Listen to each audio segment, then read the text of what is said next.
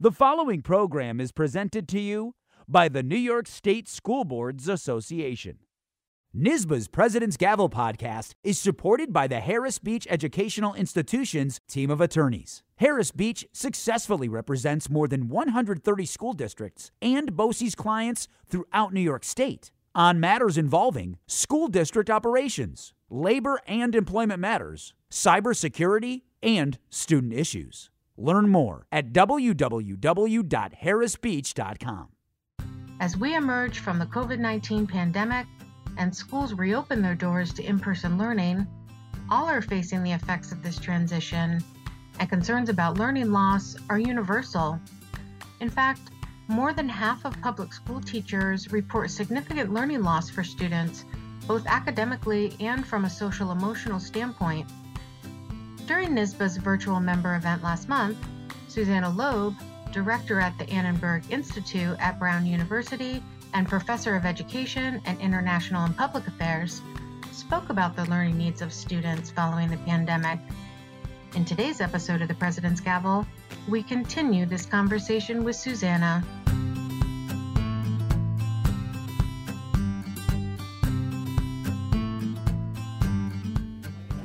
Let's call this meeting to order. Hello, everyone, and welcome to NYSSBA's President's Gavel podcast. I'm your host, Mark Snyder, Leadership Development Manager at the New York State School Boards Association. We are very pleased to welcome our guest today, Susanna Loeb. Susanna is the director of the Annenberg Institute at Brown University and a professor of education and international and public affairs. Susanna, thank you for joining me. Thanks for having me here, Mark the pandemic has created myriad challenges for every school community.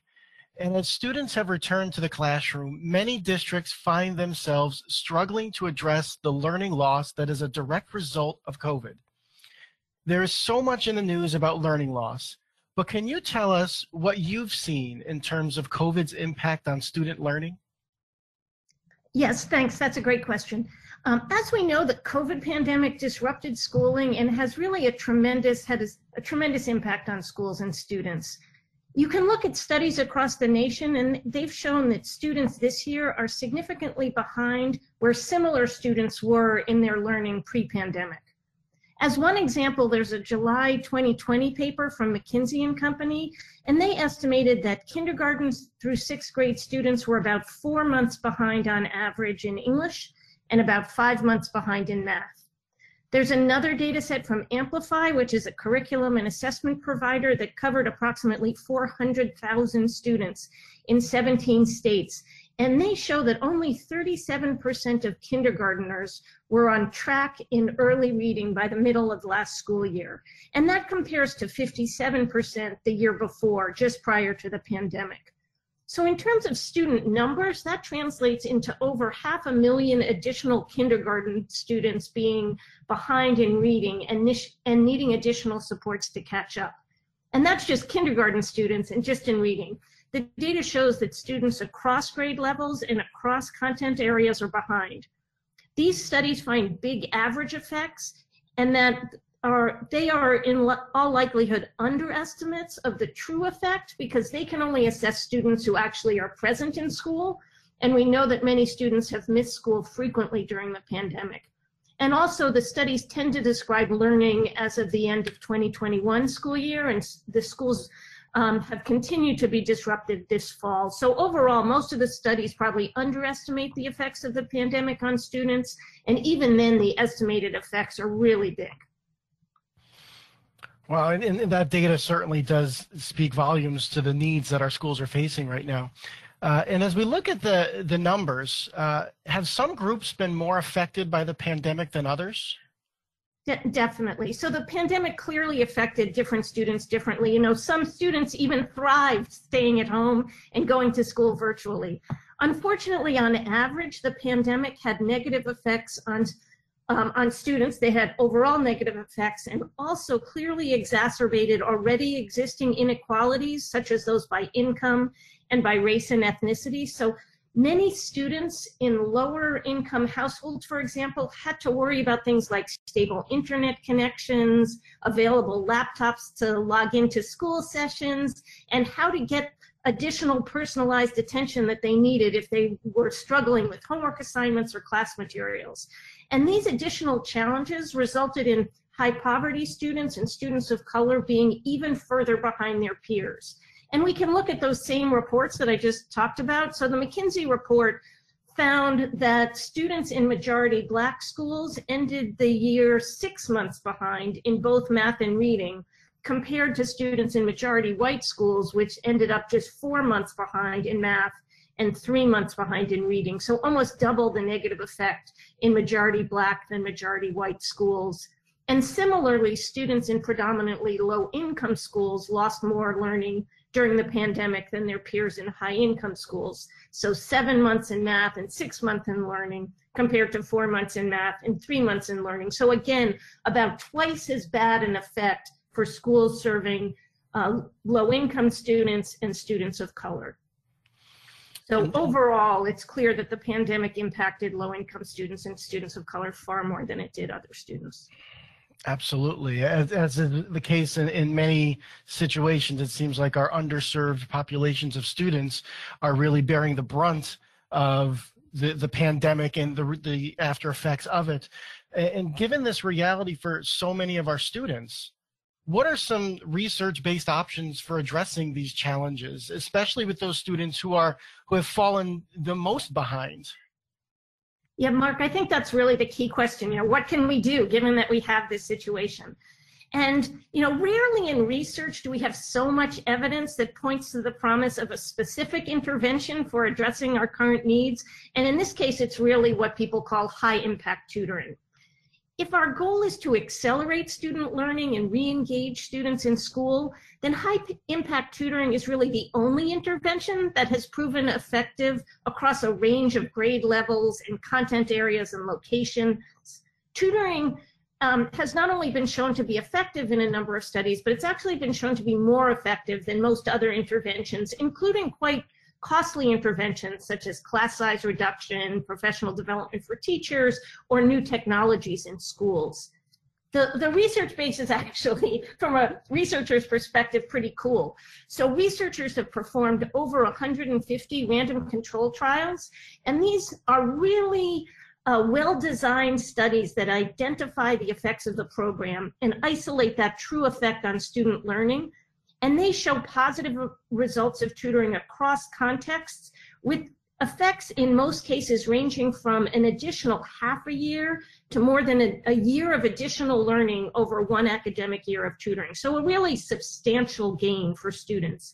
And importantly, as you mentioned, these results are based largely on studies of students who are far behind grade level. So tutoring turns out to be a really effective way to accelerate learning for those with substantial learning needs, like we have now um, as a result of the pandemic.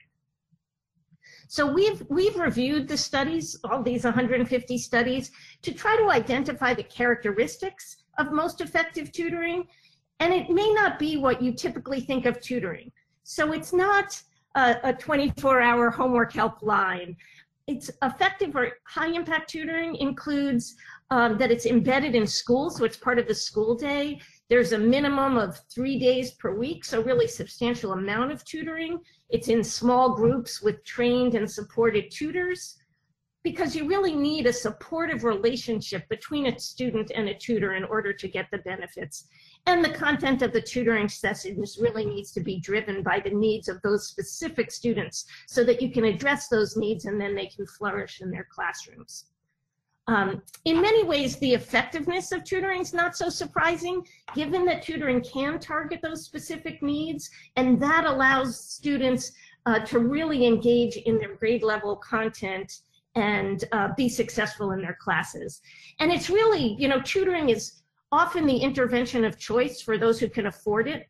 We spent as a, in the US, individuals buying tutoring spent $42 billion on tutoring last year alone, benefiting many students, but really increasing a lot of the inequalities that we're talking about. And so there are many reasons um, that high impact tutoring may be the best option in addressing the, the learning loss that COVID brought on. And and uh, I'm glad you mentioned you know 42 billion dollars uh, spent on uh, tutoring our students. Uh, and our audience is primarily comprised of board members. And of course, board members have the fiduciary responsibility to their communities. And high impact tutoring sounds like it would be a viable option for our, our districts looking to address learning loss. But uh, we, how do we balance our students' needs with uh, the board's need to also be fiscally responsible? I, I think that's that's a terrific question, and it's a terrific question because high impact tutoring is actually costly. It's really quite an investment, but it's important to keep in mind that it's also cost effective. So for what you're gaining from it, the costs really appear from the research to be worthwhile. That said, the costs currently appear to run in the range of $1,200 to $2,500 per student for a year of high impact tutoring. There's a bunch of research underway that should help us understand how to reduce that cost while, re while retaining its efficacy.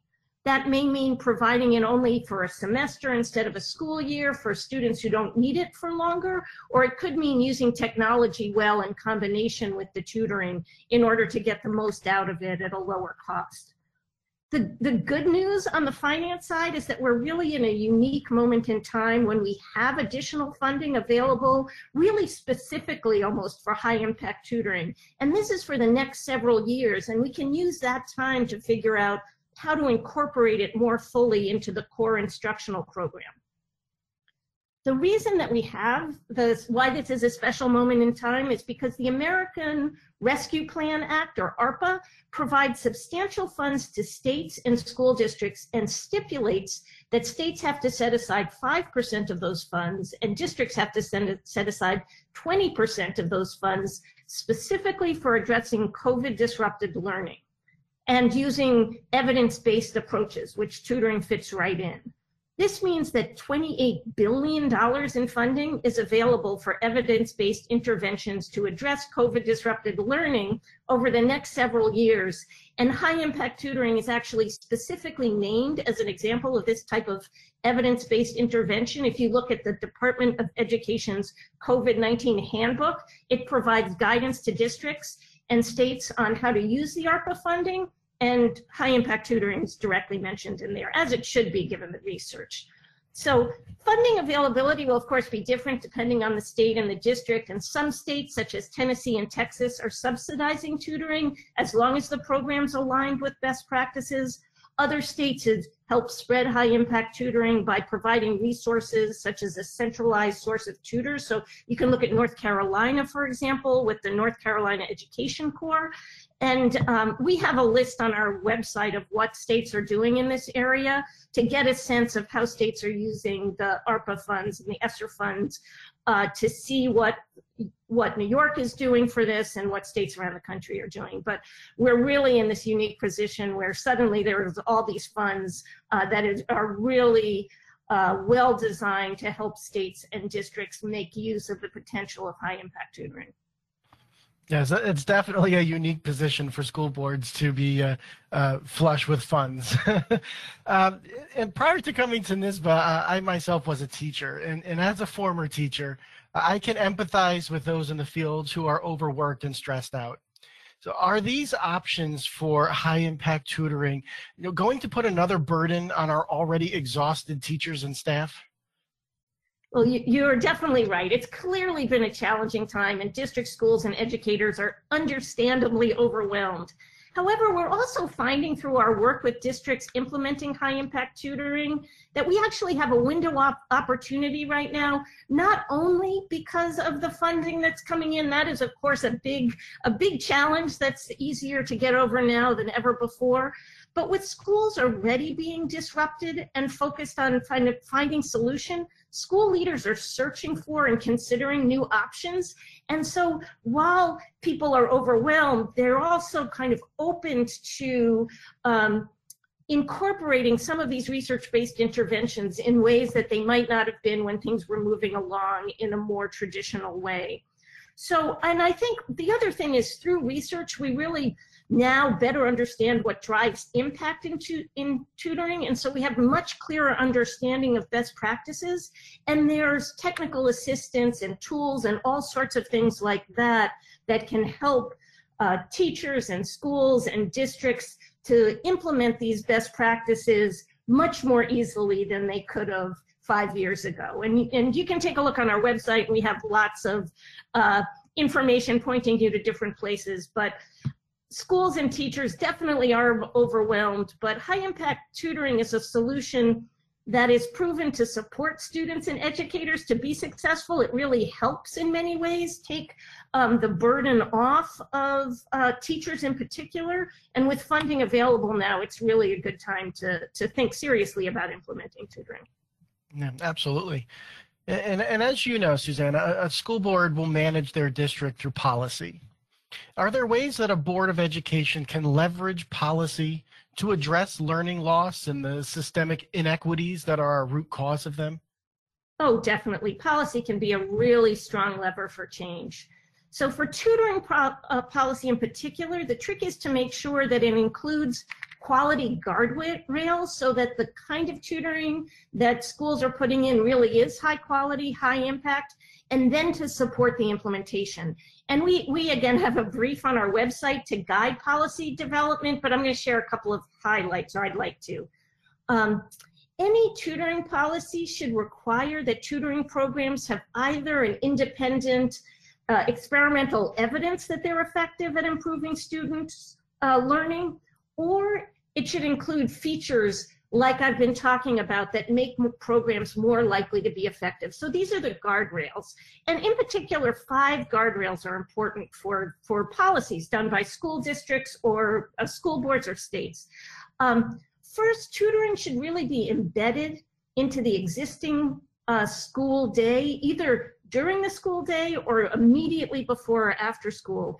And this is really important because these programs have a significantly higher likelihood of getting students to attend and in fact reaching the students who need it most. So it's going to be most equitable if you can do it during the school day or really connected to the school day right before or right after school. Second, the tutoring sessions should include a minimum of three sessions a week in order for these to be effective, you really need to develop this strong tutor-student relationship that allows the tutor to address the specific needs of each of their students. And so you want it to, you want quite a bit of it, at least three sessions a week. Third, students should work with a consistent tutor, and that tutor should be supported by ongoing ongoing oversight and coaching. So again, the consistent tutor is needed for that strong relationship.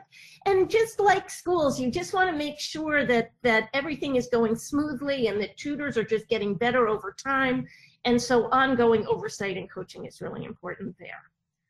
Fourth, and they're just five, the program should use data to inform the tutoring sessions. So again, the key of this is that the tutor knows the student and knows that student's needs. And the student shouldn't need to come and say, this is what I don't understand. Many, many students don't know what they don't understand. So you really need to use some sorts of formative assessments or information from the school or from the teacher to know what that student needs and to make sure that the tutoring is addressing those needs.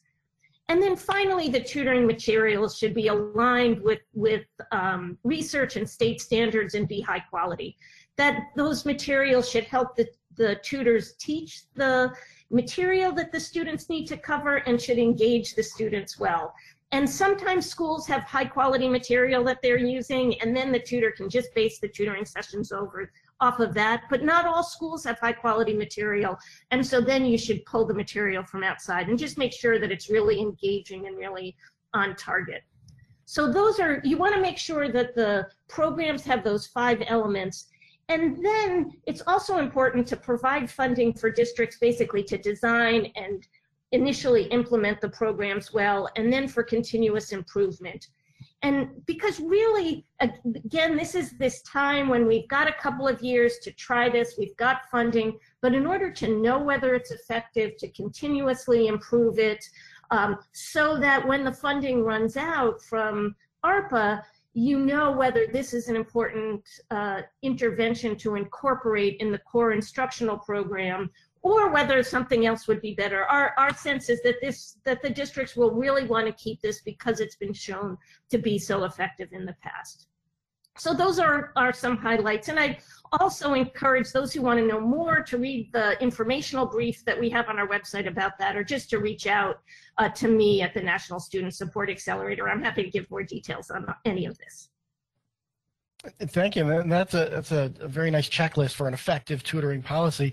And also, I think that that's great advice for progress monitoring of the success of the program once it has been integrated integrated into the district. Uh, it really does sound like uh, high impact tutoring could be a viable option for equitable and effective learning acceleration in instances where we have that learning loss that's taking place as a result of the pandemic. So what should school board members do if they would like to pursue this type of tutoring in their district? Yeah, school, school board members, as you know, of course, are in a really unique position of influence and um, I would encourage you to share what you've learned as a school board member about this approach, about uh, effective and equitable tutoring with other board members, with other members of your community. Um, if your district is currently operating a tutoring program, I'd encourage you to learn about it. I would ask, does it have the characteristics that we just went through of high impact tutoring? That will determine whether the district's funding is being spent well, which is a, an important part of, of being a school board member. If the program seems well structured, then track the program's out, outcomes in this kind of continuous uh, improvement approach that, that Mark was mentioning so that you know um, whether you want to keep it, expand it, what you want to do with it in the long run, and just so that it's better as, as it moves forward almost always the first time you put something in, you can always improve it. If your district's tutoring program doesn't seem to align with best practices, find out why and encourage the leadership to adapt the program's model to better align with what we know is effective. We've seen many districts adopt a homework help model, which does serve a purpose students come in knowing their question, they ask a specific question, it helps them with homework, but it isn't what we're talking about today. It won't provide that kind of substantial additional learning that the evidence shows is possible with high impact tutoring. To support districts in, in improving their tutoring program, there's a free and simple to use tool on our website that allows a tutoring program to self-assess their program against best practices and then just provide some recommendations about how to better align. That's, that's called the Tutoring Quality Improvement System.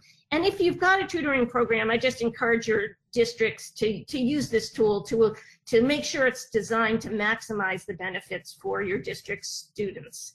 If your district does not operate a tutoring program, understand why and consider advocating for adoption of a high impact tutoring program because they've really uh, shown to have effects. We've got a wide range of advocacy, design, and implementation materials available at studentsupportaccelerator.org, which is our website, but you can always just reach out to me as well. Um, we'd be happy to be your thought partner in this important work. I think as school board members, you've got this key role to play, and we would be happy to help in any way that we can. Uh, that's great. And, and once again, you mentioned your website a few times, so I just wanted to highlight it, studentsupportaccelerator.org, correct? Yes, that's right. Great. Uh, and Susanna, thank you for sitting down and talking with me today and for sharing your perspective and your, uh, your wisdom on learning loss and how best to address it with our listeners. Thanks very much, Mark. It was a pleasure. And um, I, it's such an important time to help our students re-engage in school, and uh, so we'd love to do anything that we can do to help. Yes, and I certainly agree. And I'd also like to thank my NYSSBA colleagues working behind the scenes to make it possible to bring this podcast to you. Thank you to Megan DeGennaro, uh, Al Marlin, and Alyssa Mayello. My name is Mark Snyder, Leadership Development Manager, and this has been a production of NYSSBA's President's Gavel and this meeting is now adjourned.